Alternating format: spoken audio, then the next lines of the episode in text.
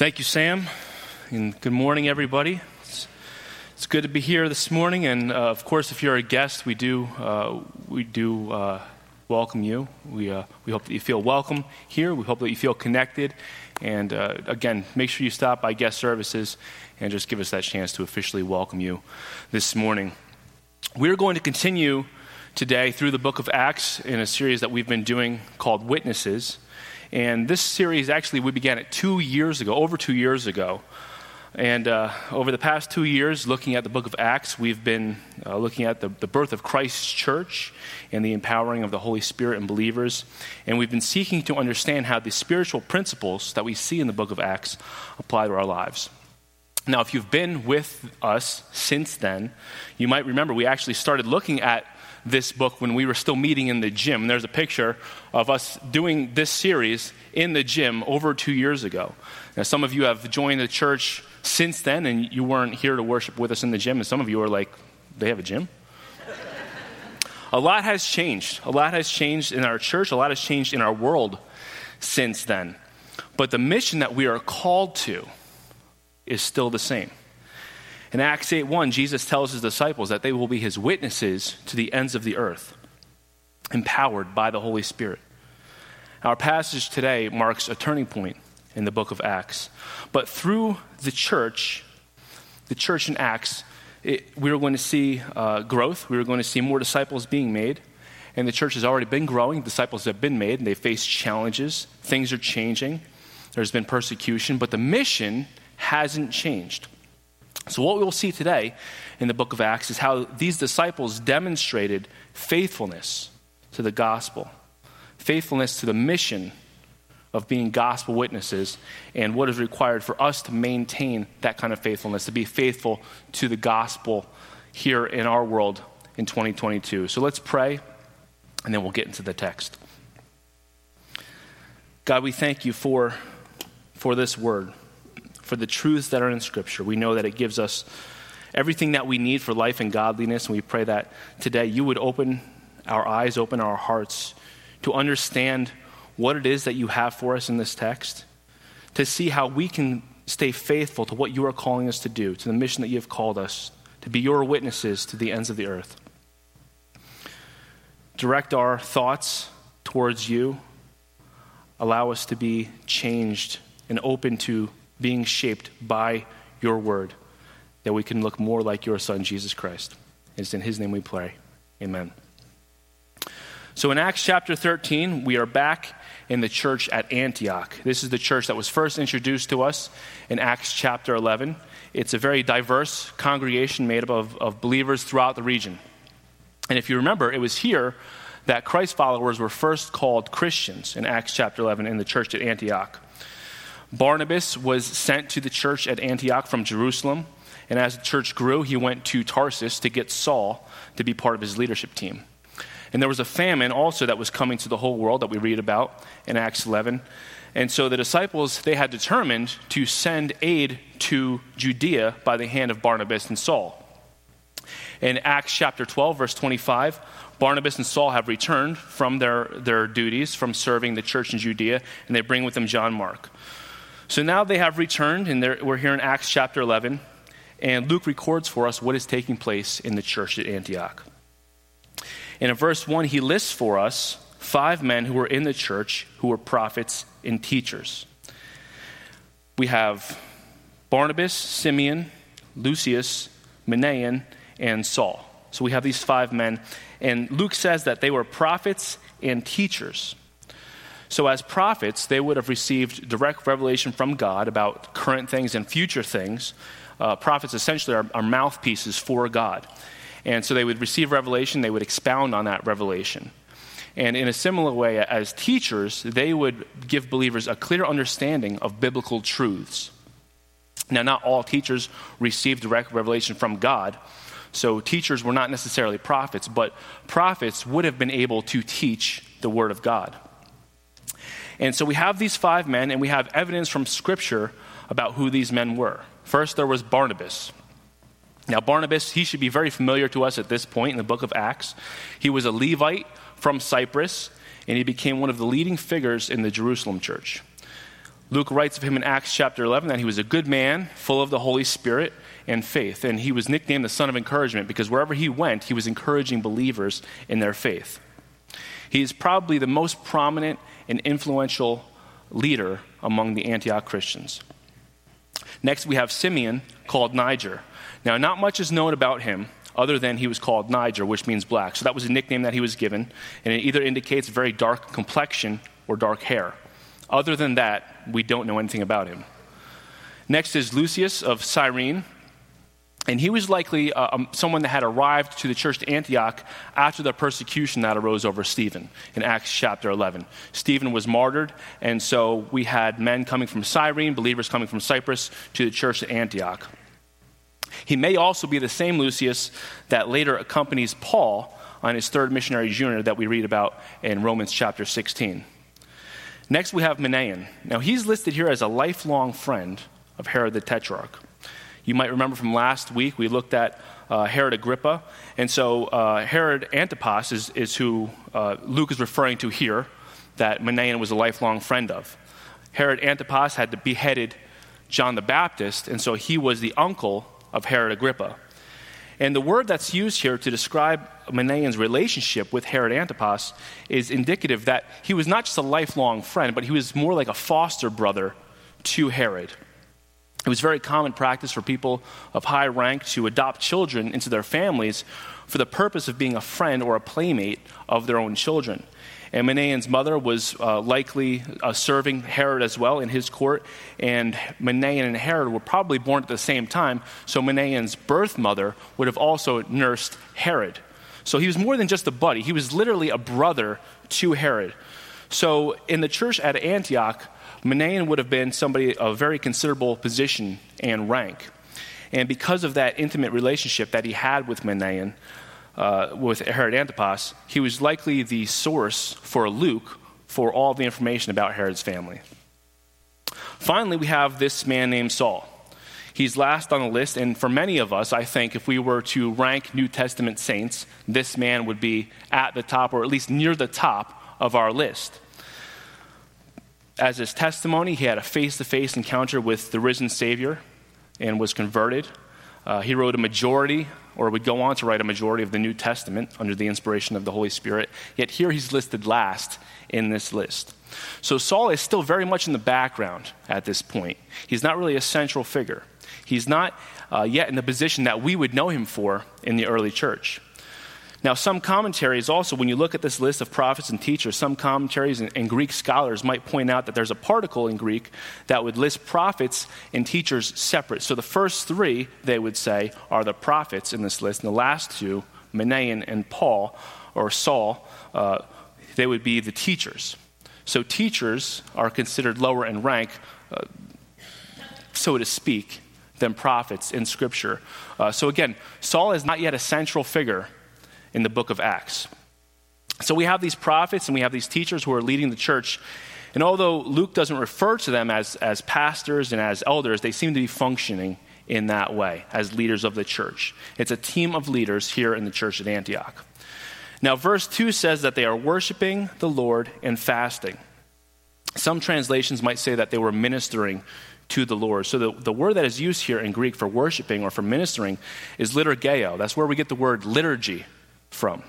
It literally means that they were performing some religious functions. They were doing their duties as the church leaders. They were preaching, they were teaching, they were preparing to administer uh, the Lord's Supper. So their preaching, their teaching, the things that they did as leaders were considered to be an act of worship. And that should be the same for all of us. Everything that we do should be unto God for His name and for His glory. And so everything that we do, no matter how we serve, no matter what our role is in, in, in the body of Christ, we should see it as an act of worship.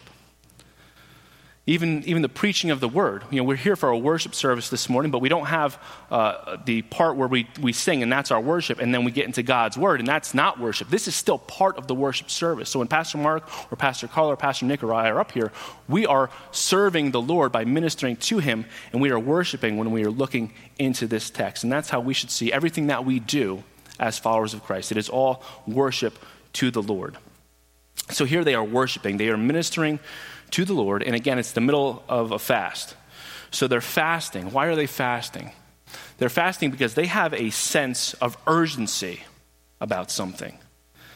They have a need to seek God's will for them, for the church. God is doing something new right now. The gospel is going out to the Gentile world. Uh, the, the church itself is facing persecution. Apostles are being killed, apostles are being imprisoned. There's a famine. And so they're fasting to seek God's will, to seek his direction. When you look at scripture and when you look at fasting, it's prompted by situations that are taking place. It's not something that just happens spontaneously. It's intentionally denying ourselves, fasting is intentionally denying ourselves of the comforts that are found in the good things, the, the legitimately good things that God gives us, so that we can focus on Him to be our comfort and our strength. It's something that God calls us to do when we recognize that we need His help, that we need His healing, that we need His guidance. And when we fast, it demonstrates our reliance on His strength as we seek His direction. So, what was the purpose of their worship and fasting? It was to know God's will. They're seeking His will. So, how do they do that? Through intentional, God focused worship, prayer, service, fasting, relying and trusting on Him to guide and direct them. Now, the immediate application for all of us here is that if you want to know what God's will is for your life, if you want to know what God is calling you to do, then you must submit yourself to Him. You must be willing to allow His Spirit to lead you and direct you wherever He wants. God has a plan and He has a purpose for each one of us. Every single person in this room, God has a plan for you, God has a purpose for you. And in order for any of us, to even begin to know what His will is for us, we must submit to His ways, to His leading. Ultimately, His will for you is to bring glory to Himself. Submit to Him. Faithfulness in the gospel, faithful gospel witness requires submission to the Holy Spirit. And we'll see throughout this text that to be faithful to what God is calling you to do, what God is, God is calling us to do, we have to be faithful to submitting to the Spirit. Faithful gospel witness requires submission to the Holy Spirit. If Christ is the Lord of your life, that means that you trust Him with your life. We are called to be filled with the Holy Spirit, which means that we should be continually and increasingly every day yielding ourselves to His control in our lives. The church in Antioch was clearly a spirit led congregation. Look again at verse 2. It says that they are fasting and they are praying, and they receive a word from the Holy Spirit. So while they are fasting and praying and seeking God's direction, God speaks to them to give them direction. Now, it doesn't say exactly how he speaks to them, but it's apparent that he's speaking to them collectively as, as one body. And the Spirit tells them to set apart Barnabas and Saul for the work that he is calling them to. What is the work that he is calling them to? They, they don't know at this point. Scripture doesn't tell us yet what he's calling them to do. He's just calling them. He says, Set them aside for the work I'm calling them to do. And this is not, this is not how we uh, might typically think to send someone out to minister. We'd want to see a plan. Where are you going? How much is it going to cost? How are you going to raise funds? When are you going to return? Where are you going to stay when you're there? We'd want to see some kind of agenda. We don't know any of that. There's no job description or specific ministry at this point. They're just called to an unspecific work that God has prepared for them. So it's a huge step of faith for the church to send these men out. But they did it. They did it God's way, which meant that they went in faith. It was led by the Spirit. And again, this is not how we would do this. You know, can you imagine if, if the Holy Spirit spoke to us and said, Set aside for me Mark and Carl for a work that I have prepared for them? We say, well, what do you, do you mean Mark with a C and Carl with a K? Because right now is not a good time, but what we can give you is two marks with a K. That, you can use them. They took a huge step of faith. These were essentially their, their lead pastor and associate pastor that were being sent out, being called out by the Holy Spirit and being sent for his work. Now, notice again here, verse 2 they're set apart by the Spirit. Barnabas and Saul, they didn't just have some kind of idea to go on a missions trip and try to convince the, the church to send them or put together some kind of presentation to get the endorsement of the leadership. The Spirit called them, and then the church prepared them to go and sent them out. They laid hands on them, symbolically confirming God's call, and they sent them out. God calls who he wants to call to serve. And as a local church, it's our role to help discover that calling. It doesn't say that, that God doesn't speak to individuals, that he can't, he can't speak to us individually through our time in the Word uh, by the Spirit. And he's not going to use this uh, with just us alone in the Word to reveal things to us. But it's in the local church gatherings, it's in the body of Christ that our calling, what God is calling us to, is confirmed. God intends for the local church as a whole, all of us collectively, to be sensitive to the Spirit in order to discover who He may be gifting and calling to service. So He calls your pastors, your elders, ministry leaders to be sensitive to the Spirit to, to determine where He is calling somebody to serve and he expects really the same of each one of us to be sensitive to the Spirit, to see how God is leading us, to see how he's calling us to serve, because he has prepared a good work for all of us. If you've been, if you've been saved, you're saved unto good works. You're, you're saved so that you can serve the Lord. He's calling you to do something. So when a leader comes to you about an opportunity to serve, or when you get a, a text from Pastor Tim, oh, ministry opportunities, right? Or, or you get a notification about a 411 class, it's because we're trying to be aware of how God is calling you to serve. As pastors, we, we want to equip you for a service. That's what we are called to do, to equip the saints for service. So we're trying to do what we're called to do in order to help you discover what God is calling you to do. And by God's design, we are responsible to do that and to help each one of you discover your gifts and direct you to the opportunities to serve and to use those gifts.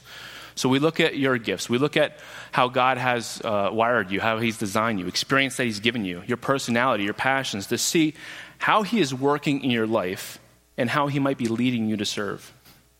And when someone is in the right ministry, and we've seen this here in our church, when someone is in the right ministry, the one that God has clearly designed them for and is calling them to, that person thrives in that ministry. The church grows and God is glorified. And that's what we want to see with each person. And that's what we see happening here in Acts 13 with the sending of Barnabas and Saul. The Spirit calls them, the church confirms the call, and sends them out. And again, it's, it's not a small commitment from the church. It's essentially the lead pastor and associate pastor who are being called out by the Spirit to go and serve. Again, not the way that we would do it, but that's the way that God does it. They had just returned from, from Judea, and now they're going right back out. But they go, they go by faith without seeming to have any idea of where they're going or what they're going to do or what they will encounter. They just know that, like all believers, they have a mission to go and share the gospel to the ends of the earth. So they're going in faith where the Spirit is calling them. So we see next that they travel to Seleucia and from there, they sailed to the island of Cyprus. And you'll see a map on the screen, just kind of circles uh, exactly where they're going. Cyprus was the homeland of Barnabas. And we see here in verse 5 they arrived at Salamis, they proclaimed the word of God in the synagogues of the Jews. So the first place they go is to the synagogues. And we'll get to that in just a second. But another thing we see here is that they have John to assist them. So this would have been John Mark. John Mark was someone that they brought back with them from Judea, and he was Barnabas' cousin. And he's also known as Mark, who would later become the gospel writer Mark. So he was a very valuable companion to Barnabas and Saul. Uh, his duties would have included carrying uh, Old Testament scrolls or perhaps uh, writings that they had on Jesus' teachings. He would have been the main person to administer the baptisms and all the other duties as assigned. Uh, Mark was, uh, was very, uh, very valuable to them, and it's likely that the documents that he would be carrying would have been the ones that would have been used to complete the Gospel of Mark. So again, they stop in Salamis, they proclaim the word of God to the, to the synagogues with Paul and, not yet, Saul and Barnabas and John Mark.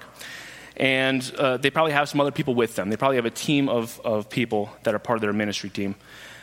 But again, they're going to the synagogues. So we know in Acts the church is going to go out to share the gospel to the ends of the earth. They're going to go to the Gentiles. But they're still going to the synagogues because the mission is to proclaim the gospel to the Jew first. So as we continue through the text and, and continue through Acts, we will see them continue to go to the synagogues first to proclaim the gospel. But now, overall, the focus is going to move to the Gentiles. So they go to Salamis, and then they continue to travel to the other side of Cyprus to Paphos, which was the capital of Cyprus. Uh, I won't get into everything about that city, but it was a very immoral city. And it's there that they encounter opposition. In verse 6, you see that when they had gone through the whole island as far as Paphos, they came upon a certain magician, a Jewish false prophet named Bar Jesus. So, Bar Jesus is a, a magician, but he's a, he's a false prophet. He's essentially someone that's making a living pretending to have supernatural abilities and powers, pretending to have connections to angels and demons. He's just an illusionist, he's a deceiver. He profits from sleight of hand tricks. He's intentionally deceiving other people. And even though it, he's listed here as uh, Jewish, he has nothing to do with the God of the Hebrews. The irony here is that his Hebrew name is Bar Jesus, which means son of Jesus, son of salvation but he does not confess Christ. And this is a, a, lesson for us here. First of all, sorcery, witchcraft are things that actually exist in this world. Satan wants us to think that it's just pretend. But we are doing battle every day with principalities and powers and demons in the heavenly realm. And there are people who engage with them and align themselves with their work. But our culture they, they the culture wants to make it think, seem like it's not that bad. So we have movies and, and, and, TV productions with huge budgets that make witchcraft and, and sorcery seem so fantastic and so cool. And then when we face it in reality, it doesn't seem that bad because it's, it's not what we see in the movies. But if you're, if you're going to, to fortune tellers or palm readers or things like that, because you think it's good and, and useful and therapeutic, or you're looking at your horoscope, you are putting yourself in a position where you can be led astray. You're making yourself susceptible to things that Satan wants us to believe are not real, but they are real. God wants us to focus on Him, to understand His purpose and His will for our life. And we find that in Scripture. But Bar Jesus, we see him leading people astray. He's not even a real magician. It's, it's fake magic that he's doing. It's like when your uncle takes the quarter out of your ear. That's the kind of stuff that he's doing. It's sleight of hand. He's pretending to have divine power to lead other people astray, most notably the proconsul, Sergius Paulus. The proconsul would have been the governor of Cyprus. And we have an enemy that wants to deceive the nations, so it should be no surprise that here in the capital of Cyprus, the governor is being accompanied by a false prophet. But it doesn't seem like he's a man that's easily, easily swayed, Sergius Paulus. Look at verse 7. It says that he's a man of intelligence. Another translation might be he's a man of understanding. He's not satisfied with strange and mysterious systems of idolatry that existed here in the region. He's discerning, he's inquisitive. He wants to understand and know the truth. Now, he's accompanied by Bar Jesus, but he's not necessarily settled on what he's hearing and what he's seeing from him. He wants to hear what Barnabas and Saul have to say. And, and so, no doubt, Barnabas and Saul, they're in Paphos and they visited the synagogue first, and word had gotten back to Sergius Paulus about these two men that had this new teaching about the risen Jesus Christ. So he summons them, he wants to hear more. So Barnabas and Saul, again, they don't have an itinerary, they're going wherever the Spirit leads them. So they go where God directs, and they go and see Sergius Paulus. And obviously, this is something that God has providentially put together but Satan does not want to make it easy for them.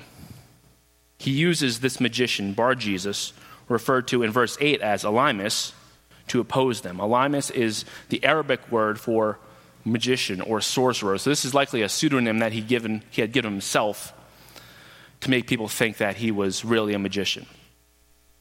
And it says that he opposes Barnabas and Saul. You might have a translation that says that he interfered with what they were trying to do, he interfered with the gospel. He sought to turn the proconsul away from the faith. Barnabas and Saul are a threat to Bar Jesus. If he's in the court of the proconsul, he likely has power, rank, influence, riches. And when the worldly desires of power and influence stand in the way of the gospel, as we saw last week, God is going to make an adjustment. And we, we will see him do that in just a second here through Saul. Now, Saul, we see in verse 9, he is also called Paul. So, this is the first time that Saul is referred to Paul in Scripture. And throughout the rest of Scripture, this is the name that he will use. Saul was a Hebrew, born of Hebrew parents. He was a Pharisee, the son of a Pharisee, and from the, the tribe of Benjamin, Scripture tells us. So he was about as Jewish as you can get. But Saul was also a Roman citizen. So, as a Roman citizen, that meant that he would have had a Roman cognomen. Co, cog means together, nomen means name, so it's a name that went together with his other name. It was essentially a Roman nickname that was passed down from father to son. So, why does Luke mention here at this time this name, and why will he now be referred to as Paul? Well, he's standing here before this Roman appointed Gentile governor, sharing the word of God. Scripture does not indicate that Sergius Paulus had any kind of roots or connection to Judaism. He's not a proselyte. He's not even a, a God-fearer as Cornelius was. The only Jewish person that he's known to associate with is a false prophet. So he's about as Gentile as you can get. So the name Saul would mean nothing to him. He'd have, he'd have no point of reference for that name. So this encounter now between Paul and Sergius Paulus and Bar Jesus, it, it marks new territory, ter- territory for the church. Saul is using the name Paul now because he's among the Gentiles. And, and Luke records this to signify there's, there's an intentional shift here in the book of Acts. And as we begin to see the gospel, which was for the Jew first, is now going out to the broader Gentile world in order to accomplish the great commission that Christ calls all of his followers to, to go to the ends of the earth, to make disciples of all nations. So Paul takes on his Roman name because the primary ministry that God calls him for is to the Gentiles. The application here is that if we are to be faithful gospel witnesses, we must be adaptable. Paul himself says in 1 Corinthians chapter 9, verse 19 to 23, it's on the screen, For though I am free from all, I have made myself a servant to all, that I might win more of them. To the Jews, I became a Jew in order to win the Jews. To those under the law, I became as one under the law, though not being myself under the law, that I might win those under the law. To those outside the law, I became as one outside the law, not being outside of the law of God, but under the law of Christ, that I might win those outside of the law. To the weak, I became weak to win the weak. I have become all things to all people, that by all means I might save some. I do it for the all, for the sake of the gospel, that I may share with them in its blessings. When God takes us into new territory, we have to be adaptable. He's going to lead us places. When, when we are faithful as gospel witnesses to submitting to the Spirit, He is going to lead and direct us where He wants us to go, and we have to be adaptable. Barnabas and Saul, or Paul and Barnabas, modeled this completely in their ministry. They were key figures in the church of Antioch. And they could have made a huge impact had they never left. But they went where the Spirit sent them, and they adapted to whatever situation they encountered for the sake of the gospel. What does that say about how we must adapt for God's purposes? It says we can't be stubborn. we, we can't do something a certain way because that's the way that we've always done it. Being adaptable, adaptable means you let go of personal preferences that you have for the sake of giving others the opportunity to know Christ more. If we are going to be faithful gospel witnesses, we can't expect those who are lost and in need of a Savior to adjust their way of life, their customs, their languages, whatever, in order for them to hear the truth. It must be the other way around. As we saw last week, our main objective, our main objective as gospel witnesses is not to glorify ourselves. And when we emphasize our preferences and our feelings and our way of doing things over someone else's need to know Christ, even if we say, I'll go, I'll share the gospel, but I want to do it my way, and the Spirit is leading you to do it another way, you're not making it about the gospel. You're not making it about Christ. You're making it about yourself. It has to be God's way. We have to get out of our comfort zones and be willing to meet people on their turf, on their terms. We've seen God calling us to do that here in this church with our college ministry. Three or four years ago, we didn't have a college ministry, but we, we saw God opening doors. We saw college students attending our services. And God sovereignly brought things together so that now we have a pastor of student ministries whose role is to serve and minister to college students who are only here seven or eight months out of the year, who after four or five years, we don't see many of them, but it's our mission to make disciples. And so God is giving us opportunities to serve college students, and so we adapted to how we did things here as a church so that we can do that effectively. We have to be accommodating, we have to be adaptable. Remember, God is the potter, we are the clay. That is just a clump of wet dirt. Okay? That's what we are to God. And He shapes that and He molds us to whatever He wants us to be for His purposes. And part of submitting to the Spirit is being adaptable for God's purposes. Ask God, how are you calling me, God, to adapt? How are you calling me to change for your purposes? Paul is adapting here for the sake of the gospel. So we see again, verse 9 he confronts Bar Jesus for standing in the way of God and for seeking to turn someone away from the gospel. And look at what he says to him. Paul, filled with the Holy Spirit, again, he's submitting to the Holy Spirit here. He looked at him intently and he said, You son of the devil. Now that's a play on words. Paul is calling Bar Jesus out, telling him, You are not Bar Jesus. You are not son of salvation. You are Bar Satan. You are a son of the devil. You are an enemy of all righteousness, full of deceit and villainy. Will you not stop making crooked the straight paths of the Lord? Paul boldly calls out Elymas for being a fraud and as a sleight of hand artist, being intentionally deceptive. He's deceiving others, he's leading them astray. And that's, that's the work of Satan. That's what Satan does. He tries to deceive, he tries to lead us astray. And so, Paul, he doesn't hold back from letting him know, you are a child of the devil. And what Paul does here demonstrates boldness. In contrast to Elymas, who's under the influence of Satan, Paul rebukes him under the influence of the Holy Spirit. When we submit ourselves to the Spirit's leading and allow ourselves to be filled with the Holy Spirit, we will have the boldness that is required to be a faithful gospel witness. 11 times in the book of Acts, these witnesses, these disciples of Christ, are described as bold, having boldness, speaking boldly for the Lord. Faithful gospel witness requires boldness. How do we confront opposition to the gospel? Do you confront opposition to God's word with boldness? The world does not care about the things of God. The world wants us to be okay with the things of the world, wants us to be tolerant. The world says that the things that are evil are good and the things that are good are evil. It wants the church, it wants the body of Christ to be accepting of that. And Satan wants to, to use people to make a mockery of Christ and the gospel. And, and when we push back and we share the truth, it, it gets a little hectic in the world. And Satan wants us to be intimidated. But as dark and as scary and, and as intimidating and maybe hopeless as the world might seem, there is nothing, there is nothing that is a threat to God's purposes in His gospel.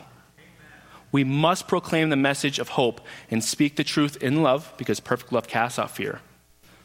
but we must do it boldly. Don't let the things of this world stand in the way of someone hearing the truth. Paul doesn't say, listen, Bar Jesus, Barry, can I call you Barry? Let's just ag- agree to disagree. You have your opinion, I have my opinion. It's a different way of seeing things. Sergius Paulus wants us here. I just need to, to share this with him. He speaks the truth boldly. We cannot be timid when it comes to sharing the truth. The Spirit, the Spirit of God, can make us bold for His sake. John 14 tells us that Jesus sent the Holy Spirit to be our helper. He teaches us all things. He uses us to speak God's truth. Jesus told his disciples, You're going to go to places where it's, it's going to be a little awkward for you. You might be intimidated. Don't worry about what you're going to say. The Spirit's going to give you the words to say. Because it's ultimately the Spirit who bears truth about Christ. If you are submitting to the Spirit, to the Holy Spirit of God, He will give you the words to say and the boldness with which to say them. So Paul boldly pronounces a curse upon Elymas. Look at what he says here in verse 11. And now, behold, the hand of the Lord is upon you, and you will be blind and unable to see the sun for a time. And immediately, mist and darkness fell upon him, and he went about seeking people to lead him by the hand. An ironic twist. The fake magician is struck with a, a real curse blindness. And the word that's used here for this mist that came upon him is, is the Greek word akous. It's a medical term, and it refers to the extinction of sight by a drying up or disturbance of tumors in the eye. So Luke, under the inspiration of the Spirit, being a doctor, he knows exactly what is happening to Elymas here. And all of this is incredible proof that Bar Jesus, Elymas, the fake magician, was opposed to God. You remember Acts chapter 9. Saul was going to stop the gospel from being shared. And he was met with Christ and he was stricken with blindness. So, Paul he has that in mind, I'm sure, as this is happening. When someone wants to, to stop God's mission from being accomplished, Paul is thinking, he just makes them blind. and I'm sure that he has a hope here that this blindness, like, like with Saul, this blindness will lead him to repentance. Now, we're not told what happens to him after this, but regardless, what takes place here in Acts chapter 13 is a miracle. The effect is that Elymas is so blinded that he suddenly loses all sense of direction and he needs people to lead him by the hand. So the sleight of hand artist now has to lead people by the hand. The person who would work deceptively to play tricks on people's eyes now cannot see. And you know, how much do we take for granted? The grace that God gives us how dependent we are on Him for our senses, and how easily He can take them away from us. Even more reason to be submitted to His guidance, to walk always by faith and not by sight. And at this point, Elymas has neither faith nor sight. And what we see after this was that the proconsul had faith. The proconsul believed. There's nothing here to indicate that this is not a genuine conversion the proconsul was saved. He was convinced that Elymas was an impostor, and he places his faith in Christ. One man is physically blinded, another man's eyes are open spiritually. But what caused him to believe? It was not the miracle that caused him to believe. Look again at verse 12. The proconsul believed when he saw what had occurred, for he was astonished at the teaching of the Lord. What was taught to him, the Word of God, is what caused him to believe. He was astonished at the teaching of the Lord.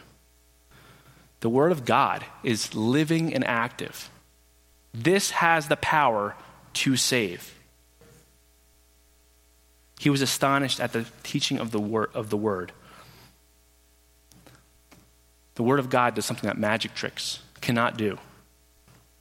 The Word of God has the power to save. It, it, it, God could give us gifts and ability to do all kinds of amazing things in His name. But if we don't preach the truth that is revealed in Scripture, How are people going to get saved? Romans 10. If someone's not preaching the word, how is anyone going to get saved? You have to preach the word. The gospel is the message that Christ has called us to go forth and deliver to the ends of the earth. That which is written in Scripture, we are called to deliver that message. All of this, this entire book, testifies of Jesus Christ. This is what we are called to take to the ends of the earth, to share. That's why Elymas was blinded. He was opposing the mission of God, he was opposing the word of God. And you're not going to stop God's mission. The gates of hell will not prevail against what God is trying to do. Nothing can get in God's way. That's why we don't have to be timid. That's why we can have the boldness in the Spirit, because God's mission is going to be accomplished. Elymas was opposing the gospel, which had the power for salvation. He was getting in the way of God saving souls. Now, it doesn't tell us exactly what Barnabas and Paul were sharing that caused them to believe, but it had to be the gospel. The teaching of the Lord that they shared with them likely could have been from the documents that Mark was carrying that he penned himself about the teaching of Jesus, which were inspired by the Holy Spirit. So Sergius Paulus was probably saved by Scripture, by the living and active, inspired Word of God. And faithful gospel witness requires that the Word is preached. It was the faith in what was written in the Scripture that caused the proconsul to believe, not the miraculous works before his eyes. That miracle may have aided, it may have helped in making the truth of the gospel more clear but again, that was not what saved him. It was the Word of God. The teachings of the Lord are what caused him to be saved. The good news of God's gracious gift to man in Jesus Christ on the cross.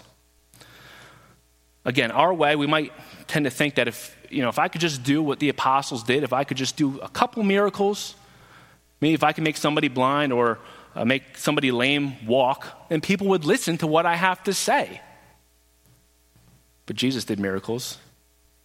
He was rejected. Even after his resurrection, his own disciple didn't believe it, and he had to touch the holes in his hands to believe. But blessed are those who have not seen and yet believe, because their faith is in the Word. God saves people through the Word. That's how people get saved. That is why, if we are to be faithful gospel witnesses, we must preach the Word. This is the source of our faith. It is the message of Christ as written in Scripture that saves. People cannot believe if we do not tell them what God is calling them to believe. If we are not telling other people, if we are not telling the lost that they are sinners who deserve the wrath of a just God, that Christ died for them to be an atoning sacrifice, that he rose again, then we are not preaching the good news. We're not telling them something that is worth believing. We're not telling them something that will save them because there is no message on earth that is more astonishing, that is more important, that is more worthy of being told than the message in this book. Amen? Nothing was written about Sergius Paulus after this encounter, but this conversion that takes place here should give us hope. It should be a hopeful reminder that God intends for us to be faithful witnesses of his gospel and that he intends to use that message to save others. God wants us to be faithful to sharing that message. To be faithful means that we demonstrate a willingness to do things God's way. He has designed each one of us for his purposes in order to bring glory to himself. So, to be faithful to what he is calling each one of us to do, we must allow the Spirit to direct us. We must be adaptable. We must be willing to step out of our comfort zones to accommodate for the lost. And if we do that, if we are faithful to his leading, he's going to put us into situations where he can use us for his glory. And he'll give us the boldness in the Holy Spirit to share the truth. Do it his way. The mission that Christ has called the church to will be accomplished. And the Spirit of God wants to use us to accomplish it. Be faithful to what He's calling you to do. Share the gospel. Submit to the Spirit. Watch Him work. Let's pray.